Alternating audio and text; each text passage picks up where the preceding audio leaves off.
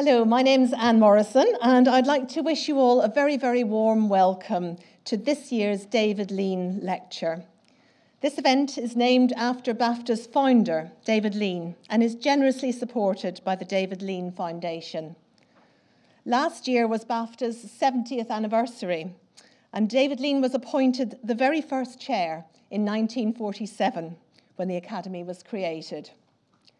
Now, if you look on the wall outside the theatre, you'll see his name right at the top of the list of chairs.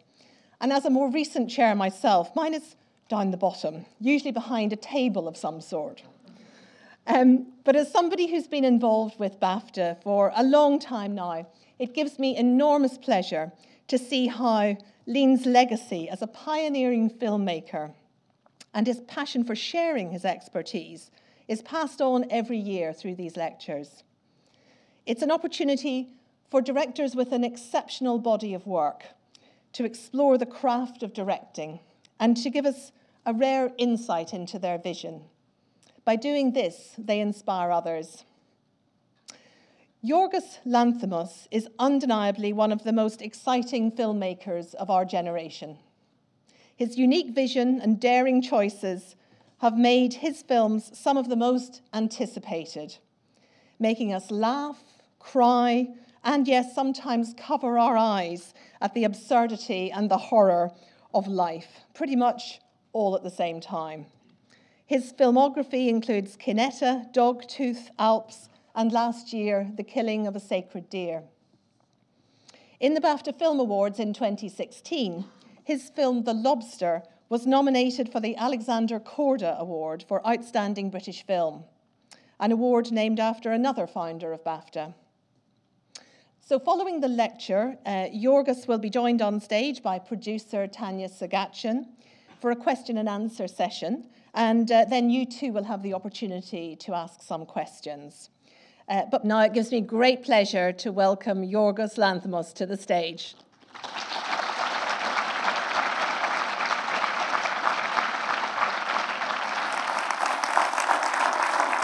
Thank you. I heard the music from behind the door. I was, I thought I was in the wrong theater, but I think this is us. Um, well, thank you all for coming. Um, I hope you don't mind me sitting, but I just didn't want to be behind a podium pretending that this is a lecture. Um, so, uh, yes, thank you for coming here today, and um, uh, I'd like to thank BAFTA, of course, and the David Lean Foundation for uh, this honor. There have been some great filmmakers before me that have appeared here, and I'm hugely honored to be part of this.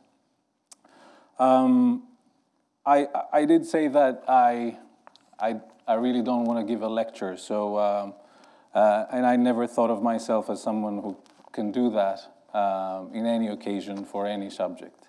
Um, so, um, but I, I, thought what I, what I could do here today is, um, if we assume that some of, of my work is of interest, um, um, is, is to, to first acknowledge certain common uh, experience that we, experiences that we all may have and common cultural uh, influence in popular culture, uh, specimens that we've all been exposed to. Um, but also, uh, in addition to that, share with you some of my experience that might be more foreign to you uh, just because of uh, where I come from or the particular circumstances of my life. Um, so basically, yes, tonight I just want to share with you uh, bits and pieces that have somehow um, shaped my, my view uh, uh, on things and have shaped my sensibilities uh, over the years. Um, but of course, as with many of my films, I'm not really going to draw conclusions for you in the end. You'll have to figure out for yourselves what all of these things mean if, we, if you put them together. Um, so yes, um, I'm going to start by saying I grew up in Greece, for, you, for those of you that don't know. Uh, I was a teenager during the 80s and the 90s, but mostly during the 80s. Um, uh, during that time, there was a lot of uh, discotheques uh, where I come from, and um, but also many people who listened to heavy metal music, uh, and I was one of them. Um, and there were the cool people that listened to new wave, which we listen to now, us that came in later. Um, when I went to the cinema, I, like most of the people around the world, uh, I would watch uh, films like uh, Back to the Future, Indiana Jones, Top Gun, Airplane, Dirty Dancing, Ghostbusters, E.T., Goonies, Rocky, Jaws, Flashdance. And those last three you probably might have guessed if you've seen a film of mine uh, titled Dogtooth. Uh, but what I was obsessed with was Bruce Lee films. Uh, it's, um, it's, it's my oldest and strongest memory in cinema, uh, watching uh, Enter the Dragon, uh, which in Greece was very inappropriately called the Yellow Agent from Hong Kong. um, so um, the title is still the same. I looked it up. Um, so the, the other wonderful uh, thing about Greece, where I come from, there's a, uh, there's, there's a lovely cultural phenomenon which are the open air cinemas. Uh, and during the, the 80s again and the 90s, there, there used to be many more than uh, the ones that exist now, but there's still quite a few. There used to be like two or three cinemas in every neighborhood, open air cinemas. Um, and um, some of them are, are, are, quite peculiar in the sense that um, they are little uh, plots uh, that are surrounded by tall apartment buildings. And uh, the back of the apartment buildings has the balconies of its apartment. Uh, so you would enter this open air cinema and you would be surrounded uh, by people and their apartments, and uh, there, there would be um, laundry drying on the, on the balconies and people in their underwear just hanging out in the back of their apartment. Uh, there, there would be mops and buckets stored there. Uh, so it's, it's, it's quite a surreal experience to enter in that kind of cinema where there's a whole world that you can observe uh, beyond the screen. Uh, and this is not something that I actually noticed back then. To me, back then, it was just a normal thing. That's how open air cinemas were. You just could see other people uh, taking a shower uh, or uh, at the same time. And uh, of course, they, I, I, I was jealous of them because they could see the films that were playing in, in the cinema for free um, every night. Uh, but that, I guess, might become a little bit annoying after you know watching the same film for a week, two times every evening. Um, so I got over that. Um, so I don't know if that watching films in that situation had any effect in how I perceived the films. Um, but um, that's where I discovered uh, the, the films of John Cassavetes and Robert Bresson, who are two of my favorite filmmakers. Uh, but I mention them, and um, just because they appear to be, um, their approach in filmmaking seems to be so antithetical, uh, and it's, it's hard to believe that someone can equally like both. Um, but I, I assume why I like them is they move me equally uh, by using completely different means of reaching the exact same core. I, I don't know how to comment on these things. Um, and if I had my way, I would just be showing you clips all night. Um, and then you would have to figure it out. Um, but um, yeah, anyway, I think some things uh, put together next to each other just reveal a lot of things. And that is true for an individual film as well. Um, you gather all the elements and you put them next to each other, and it all makes sense. So I hope uh, this way we can communicate. Um, so, moving on.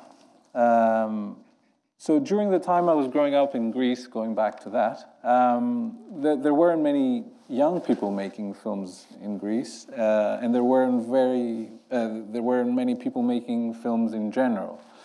Uh, so in order to study film, um, I, I, had to find an excuse uh, because people were worried would be worried if I told them uh, that I wanted to make films in Greece uh, during the 80s and the 90s. So what I told people is, and I told I said that to myself as well uh, that I wanted to study film in order to do TV commercials, which made sense, that I, would be able to make a living, uh, and everybody would be happy and not worry about me. Um, so um, I, I did just that, and I was very lucky that because during the, the 90s and the early 2000s, uh, advertising in Greece was booming. Um, uh, I was able to um, uh, become very confident technically, uh, and uh, I was able to uh, partly finance the, the films that I made in Greece because there was no, and still is no great industry in Greece, and there's no structure for financing that is adequate in order to be making feature films. So um, I was very fortunate to also meet the people uh, that I kept working with when I made films. Um, uh, and that's how I made Kinetta, Dogtooth, and Alps, my, my, my first three Greek films. Um, making many commercials also um, enhanced my aversion towards uh, polished images. Um, so um, when I made my first film, I got rid of lighting completely, hair and makeup, um, pristine framing, music as a soundtrack, um, sentimental over the top expositional melodramatic performances, which are usually called realistic, um, big crews, build sets, and a traditional script. Um, I wanted to avoid making a, a, a, formal film by going against everything that was the norm and everything that was considered beautiful. Um, and making up all those rules, I ended up making a formal film and sometimes unintentionally beautiful. So before, before I made this film, I was uh, fortunate enough uh, to work with uh, quite a few Greek choreographers. Um, and I, I, watched a lot of their rehearsals and I, I filmed a lot of their performances and I, I edited a lot of dance. Um, and uh, that opened up a lot my mind uh, about uh, what narration is, uh, what story is, what character is, how you portray certain emotions. Um, I discovered there's so many different ways in telling a story. And traditional narration just started to seem very boring to me. And um, I also realized by, you know, by not saying certain things or not, by not showing certain things, um, then the viewer is engaged much more actively uh, instead of, you know, passively watching something and be told everything, being told everything. Um, so filling in gaps and using your own imagination and perception uh, I find much more uh, satisfying. So, uh, working within contemporary dance um, made, made me uh, remember um, something from my childhood. Uh, my grandmother was from Ikaria. It's a, it's a very beautiful and idiosyncratic island. Um, and I spent a lot of summers there when I was, when I was little. Um, and every village there uh, has their day of, of celebration. Uh, it's usually uh, a saint's day. Um, and uh, people set up long tables full of food and drink Uh, sometimes it takes place in the woods, sometimes by a little port, like a fishing port.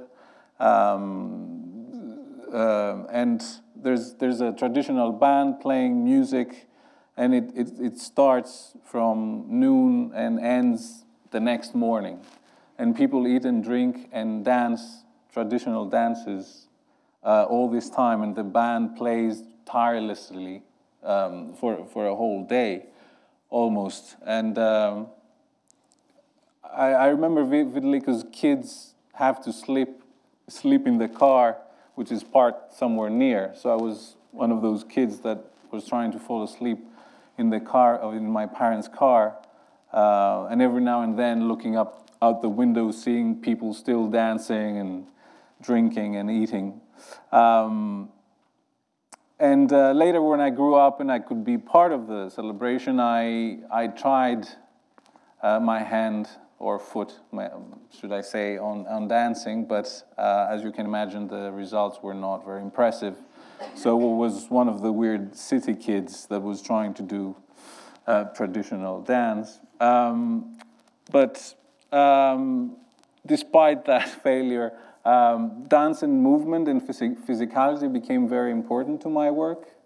Um, and it's, it's the basis uh, on which I rehearse with actors every time I do a play in the theater or when we're preparing uh, a film. Um, I'm always fascinated by the relationship that people have with their, with their bodies. Um, and especially when they're, they're, they're pushed outside of their comfort zones, um, there, there's, there's a lot of revealing things that happen. And uh, you can see a completely different person uh, through the way uh, that he dances or moves. Um, and, it's, and it's also many times very funny uh, when you try different things this way. And um, laughing and making fun of ourselves and playing games and not taking ourselves too seriously when I work with actors uh, is, is very important for me. Um, I find that, you know, sometimes when someone's dancing or singing or performing um, badly, but they're doing it with conviction, uh, it's, it's sometimes even more moving um, that, than someone who has it easy. Sometimes I find off putting someone who can do things easily. Um, so um, th- that's another reason I, I, am attracted to, uh, to working with people that are non professional actors. Uh, they're always extremely surprising. Um, they can make professionals feel very awkward uh, because they don't know what to expect of them. Um, but they they enjoy it. At the, they enjoy it very much at the same time to be put in that situation. Um, and um, something that I, I, I, came across a video on YouTube, uh, which uh, it, it, it moved me terribly and it amused me at the same time. Um, uh, it's, it's two uh, old men dancing uh, uh, a Greek war dance called Pyrrhichios. Um, and they're dancing uh, during a wedding celebration. So, thinking where this dance stems from, you know, it's from ancient years, imagining warriors uh, dancing that and the transfer, transformation and how it has survived over these years and ending up seeing it on a YouTube video on someone's wedding. Um, I so wish I could create something like this in, in one of my films, but it's impossible. And uh, yeah, the moment where the bride goes by behind them, and it's like, yeah, anyway. Um, so um, I discovered things that I, I, I, liked in Greek cinema later in, in my life. Uh, one, one of my favorite Greek filmmakers is Nico Papatakis. Uh, he, he lived most of his life in France. Um, so another Greek who has been an inspiring figure, uh, not just for me, um, just because of the way he interprets something purely traditional um, in music. Um, through his performance and his, his personality, he, he completely reshapes um, the original. Um, and I just think he, he creates something which is you know, beyond punk, but starts from uh, traditional Cretan music. Um, so, next up, an actor. uh, a Greek actor um, who's uh, extremely unique and particular. He's, um, he's uh, performed um, various um, uh, Greek tragedies on his own, um, uh, wearing a, a, a mask, a an ancient Greek tragedy mask um, reading uh, the ancient text according to his understanding of how it would have sounded um, back in the day. Um, and um, he, he's done a lot of research about how sound traveled um, in those ancient theaters and how certain lines should be directed in a certain direction and uh, yeah, he's really delved into it. Um, and um, by the way, I don't understand a thing. It's ancient Greek, so don't worry about not getting any words. um, and uh, I wish I could understand more.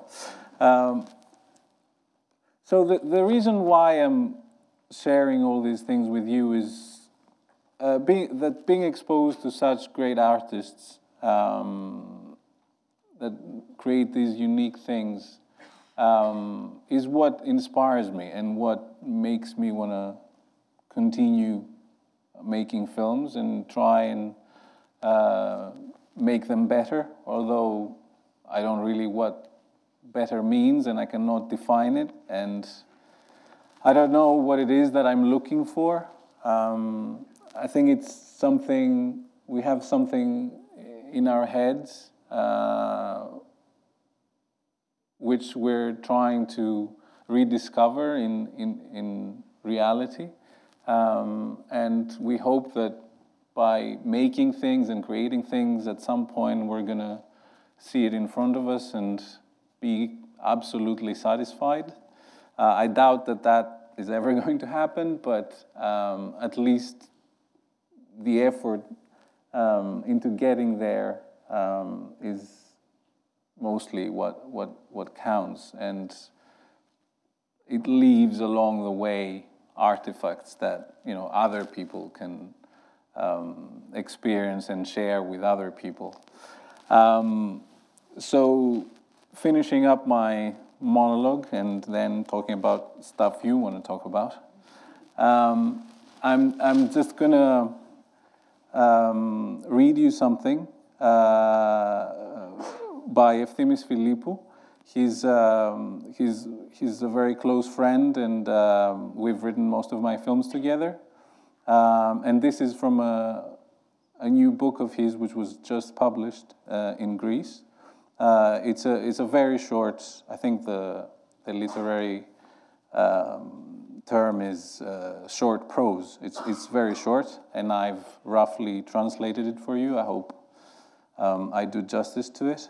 Um, because obviously, Efthimis is someone that has affected who I am as a fil- filmmaker greatly. Uh, and it was um, very important in my life that I found someone like him that I can work with. Um, it's called Excursion. My brother is 70 years old my father is 64 years old. My mother is 14 years old. My sister is 22 years old. and I'm 41 years old. We got, we got into our car on Sunday to go on an excursion. We visited an archaeological site and then we ate. Let's see who's going to die first, someone at the table said, and we all laughed heartily. That's it. Thank you very much. I'm just gonna.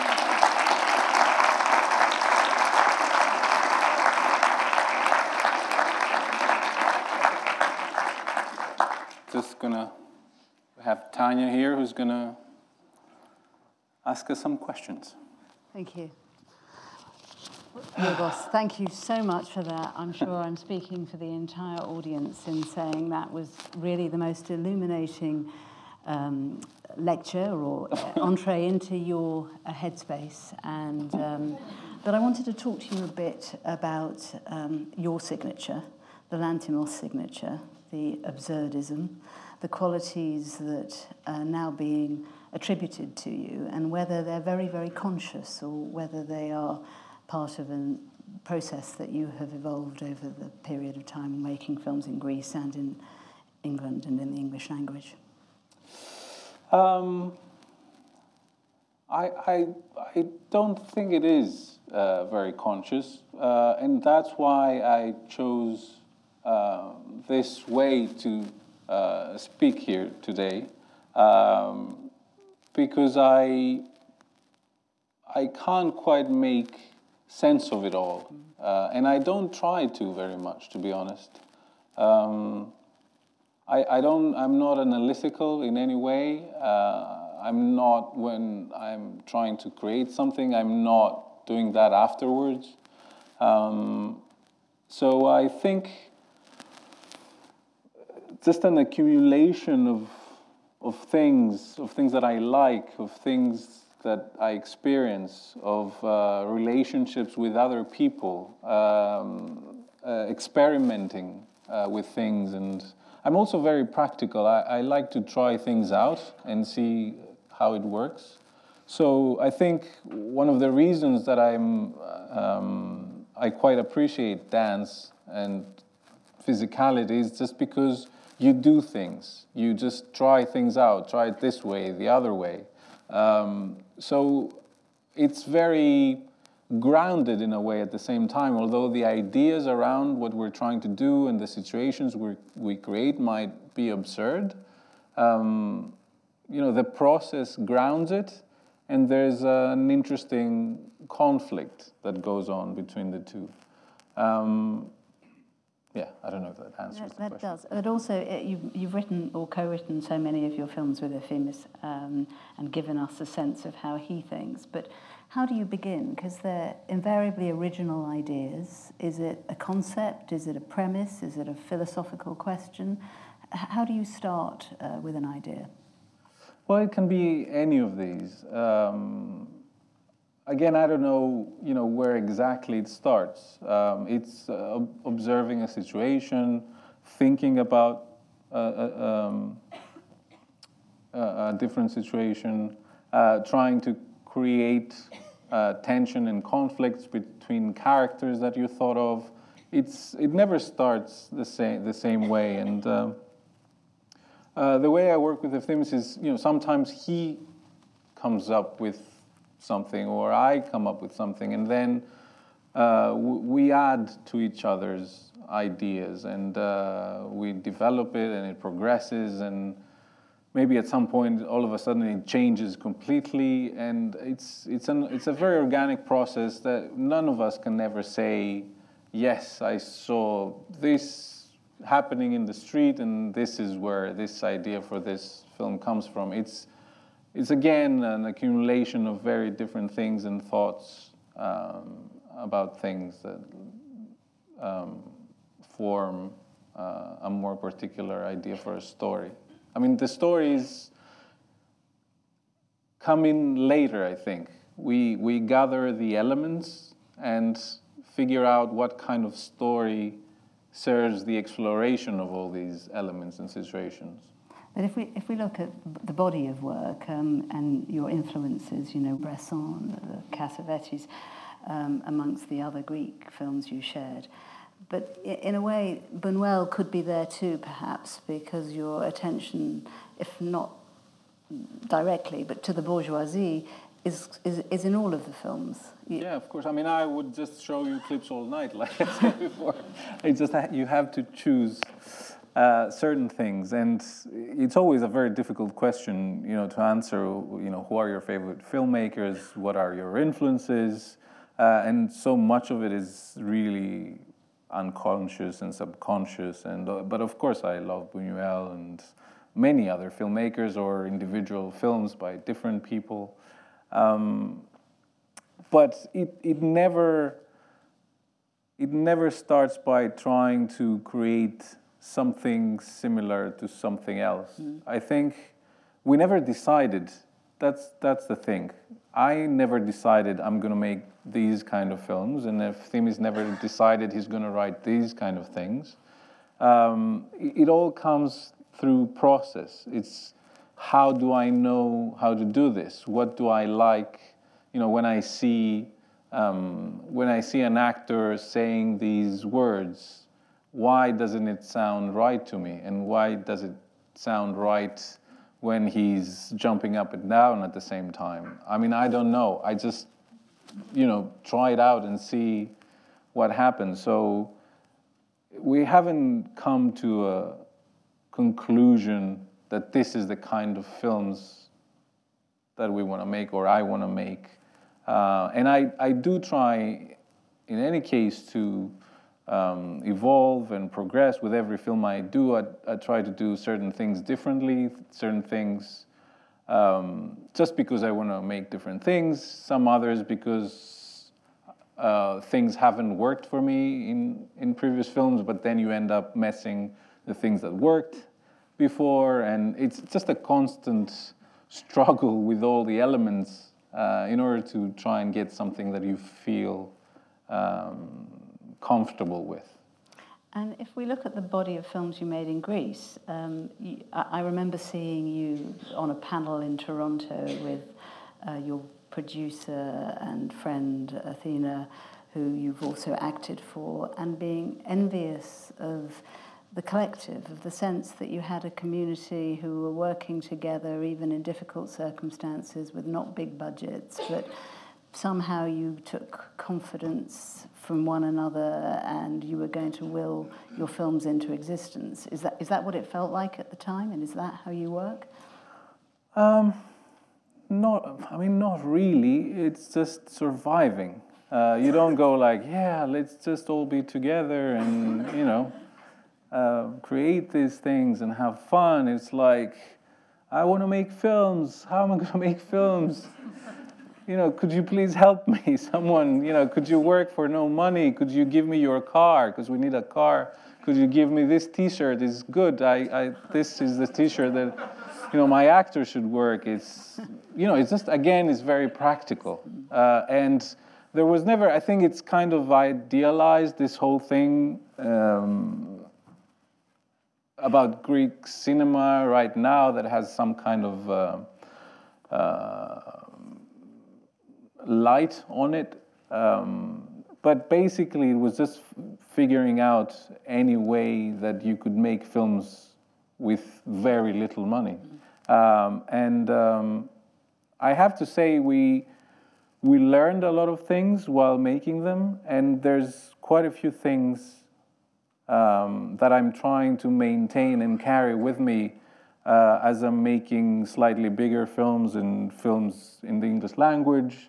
Um, the structure uh, which that brings into the filmmaking sometimes is disruptive to the process that we were used to making films on our own with no structure and no money because there was a lot of flexibility and a lot of freedom.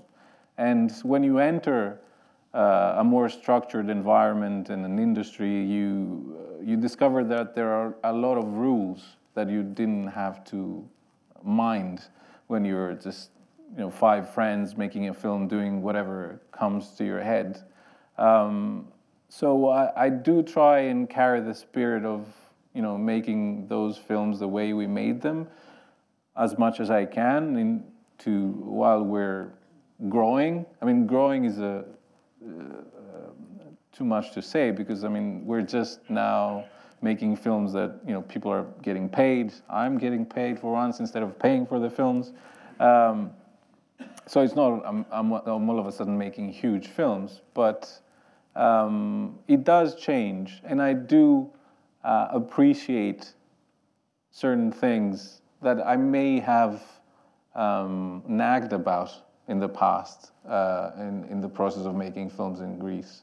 I do sometimes go back and say, oh, look how, you know, how easier it was to make, do these kind of things that now seem more difficult uh, back then. So, um, yeah.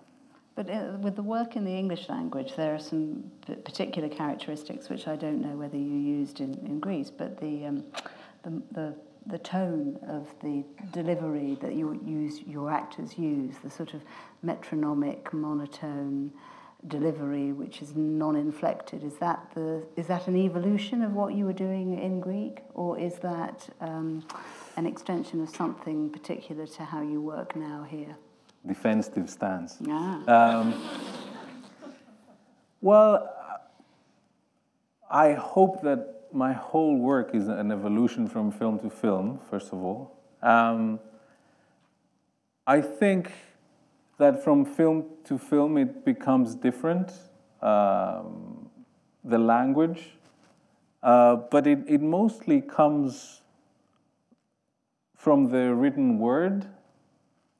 And from what I consider appropriate for the particular film that we're making, which again, unfortunately, I cannot explain in, in words what is appropriate, what is the appropriate tone for this kind of language. Um, the actual language, apart from it, them being in Greek and now in English, but the language, meaning the, the tonality, hasn't changed that much. We're, we're the same people. It, um, but as the the stories change and the worlds that we build around those stories change, the tone shifts as well. Um, and um, yeah, I, I, I don't, myself, I don't really particularly see that kind of extreme stylization that most people described.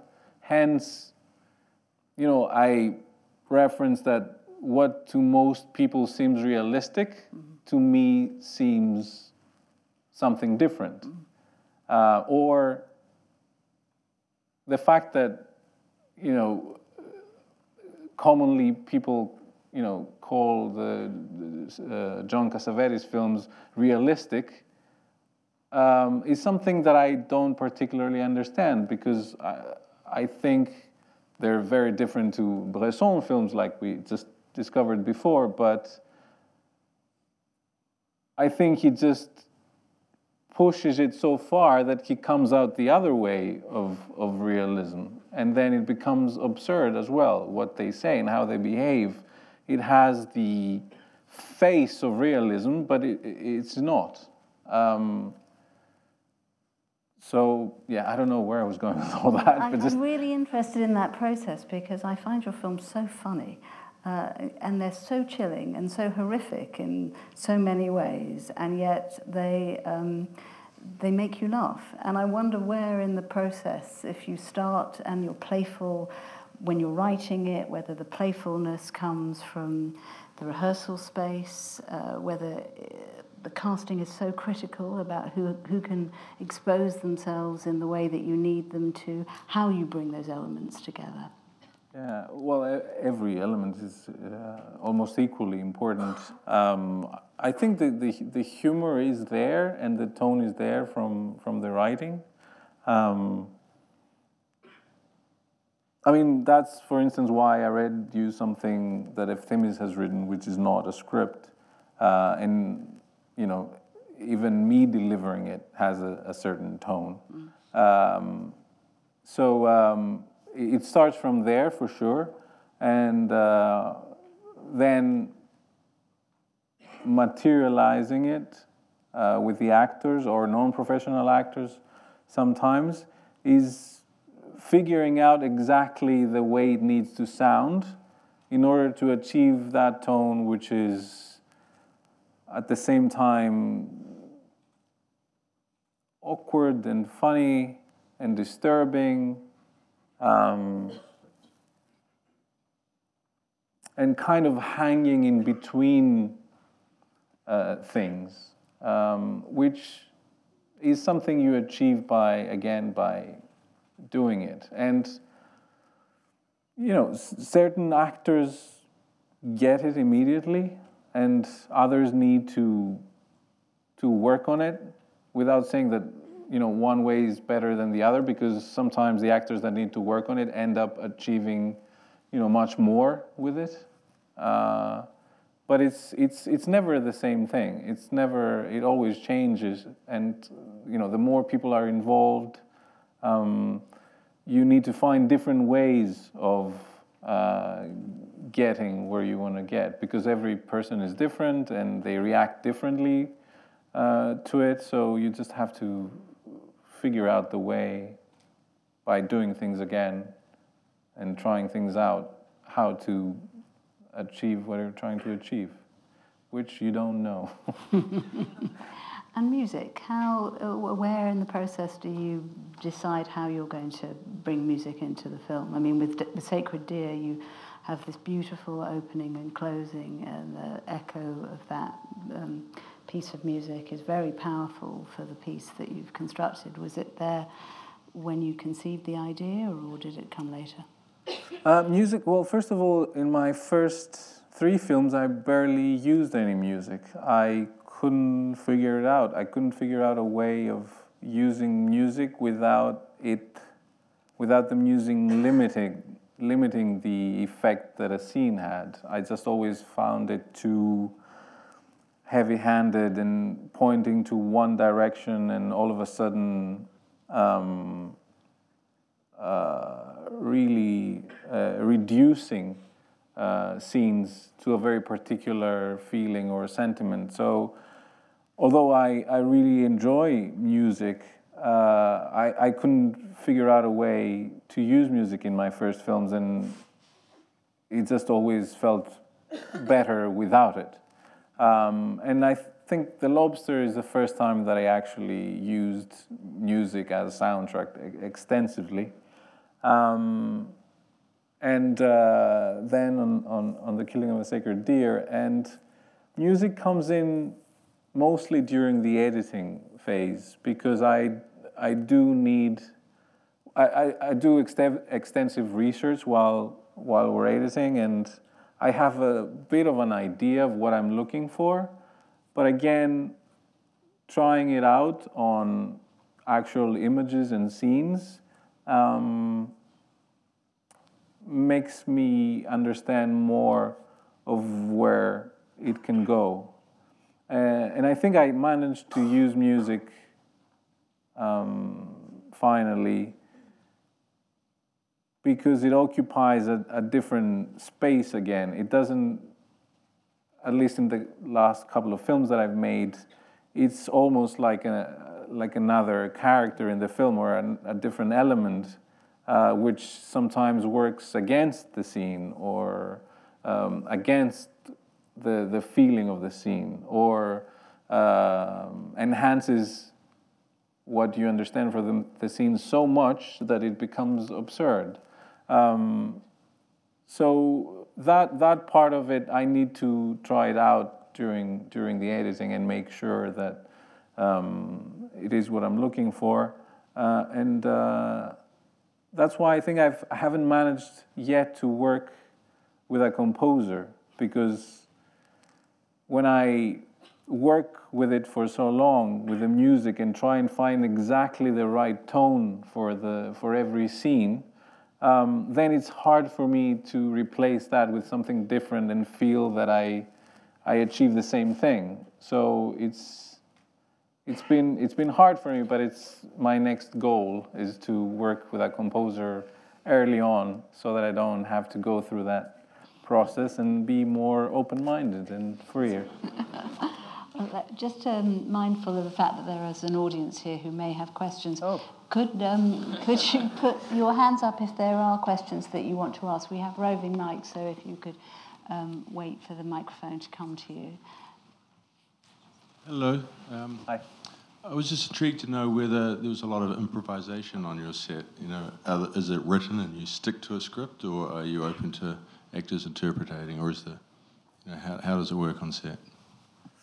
Um, we we do stick to the script uh, quite a lot.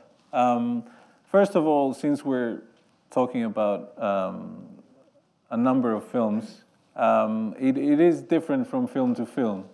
Um, in my earlier films, we did improvise more, I have to say, because we, we, we had more time, uh, weirdly enough, although less money. Um, and, uh, but I mean improvising in the way that, because there's a very particular written language already there, and we had rehearsed a lot with the actors, they had developed a certain code.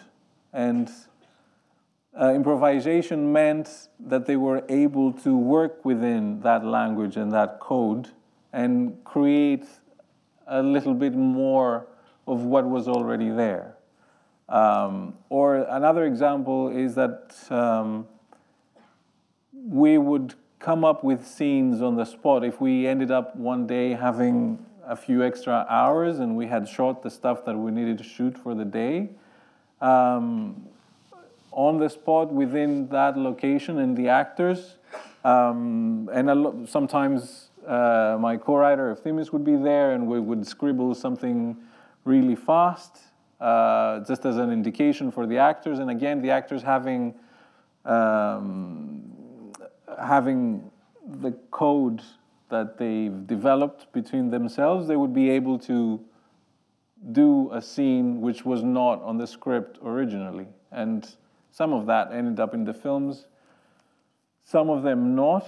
But I found that always help, helpful because it informed both myself and the actors even more about the characters, the story, the tone of the film. So it was useful, even if it didn't end up being in the film, that there was you know, another scene created that would have information for, for both myself and the actors. Um, I want to ask somewhat of a meta question. Uh, how important do you think is the figure of the director, whether it's a filming tradition or your own films? How important is the role of the director? Yes. Um, well, I shouldn't sound self-important. But I think in, in your instance, clearly uh, the most important uh, role. I mean, you, your films are your films. No, I mean, I wouldn't. Uh,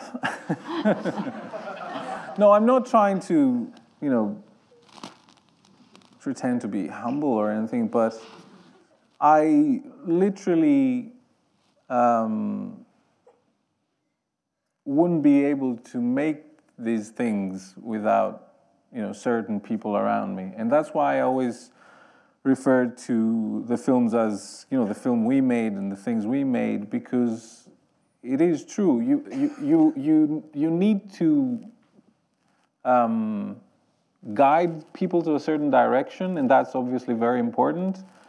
You need to make great choices, but if you don't, uh, it, it really affects the film, and you alone cannot necessarily um, remedy that.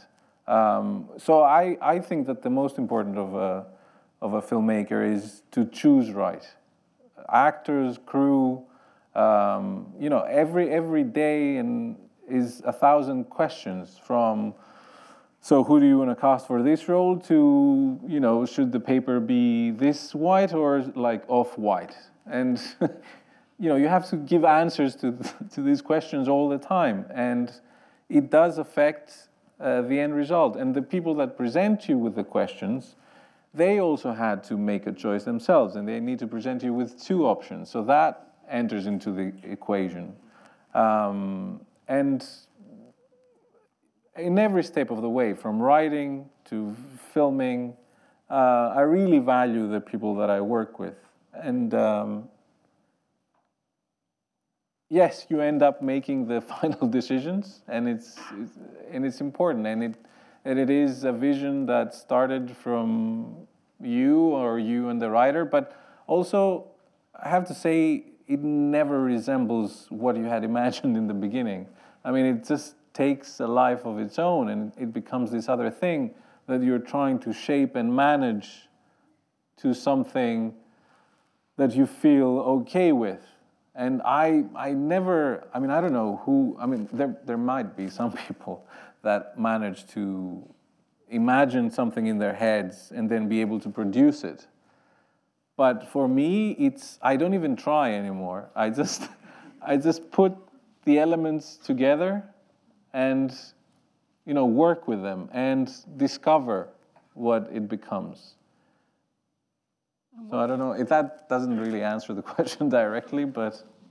Um, what, what do you do when people say, What does this mean? Your actors Oh, or I your crew. like- do, do you answer that question? Or, I do this. I.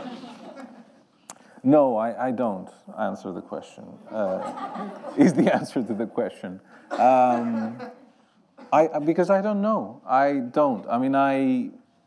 Again, I make choices and uh, I work very instinctively and I feel certain things are right and others are not for my truth and my sensibility. And. Um, I don't know why that is. And I don't want to know because it always spoils it for me. If I think too much about films, like it's like when, you when you need to write treatments for, for your films in order to get money, um, it's just, it's not the work, it's just the fact that I need to analyze myself and the film so much in order to, you know, explain it to others that it, it ruins it for me. It just becomes more one dimensional. It's, you know, it's, it, it, all of a sudden it starts being about these particular things and it couldn't be about anything else, which is the actual reason why I make films is to ask questions and,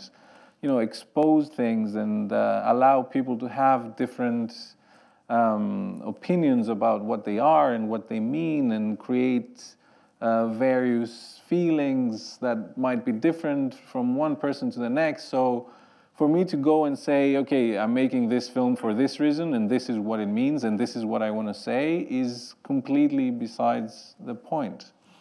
So sometimes I end up lying in those things.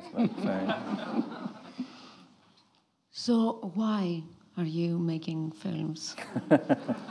what is it that you want to to experience? Do you is it uh, therapeutic for you? Is it um, creative? Is it expression? Is it sharing your experience of being a human being with the rest of us? I know it is a, little bit of um, uh, an explanation, explanatory question. You don't have to answer it, but uh, great. Um, no, it's not. It's it's just that um, again, why we do what we do. I at this point in my life, I don't think I know how to do anything else. Um, but how did I get here? Um, Maybe what? What? Forget about the why. The why will take a lot of hours of analysis, perhaps. Or, but um, what is it that you get then? Do you get a catharsis? You get uh, an experience of being alive and present and existing and well you say much more things than i could say. Um, i don't know. It's my way of um, investigating and exploring and asking questions and see how people react uh, to those things and uh, it's fascinating for me to um, observe how different people with different backgrounds and different experiences and different cultures um, perceive things in, in different ways and how they mean different things to them. And that is very interesting to me in understanding human beings and behavior. Um, so that's something, I think. So you talk about something universal. And you mentioned earlier this code, a code that Uh, you not- develop. Not necessarily. I, I, I create what it is that I create, and universally perceived, it is perceived in different ways. It doesn't mean that I'm making something which is universal. Can I ask you which uh, film has surprised, the reaction to which of your films have you been most surprised by or, or most um, happy with? Oh, you know, with all of my films, because again, with different audiences, um, it's it's different each time. So I don't think there's ever uh, there's have ever been a, has ever been a film where everybody, you know, perceived the exact same way. Um, so yeah, I mean, I It's different with silence. We have, we have time for two more questions, so um, can we take one here and one at the back? Thank you. Uh, first of all, I'd like to say thank you for your work. Thank you. My question is not so much about your work, but rather your perception on cinema. And it is uh, Do you feel that cinema is, is an art form that can communicate messages that are different to all the other art forms, or rather uh, a combination of all the other art forms to communicate a more powerful message?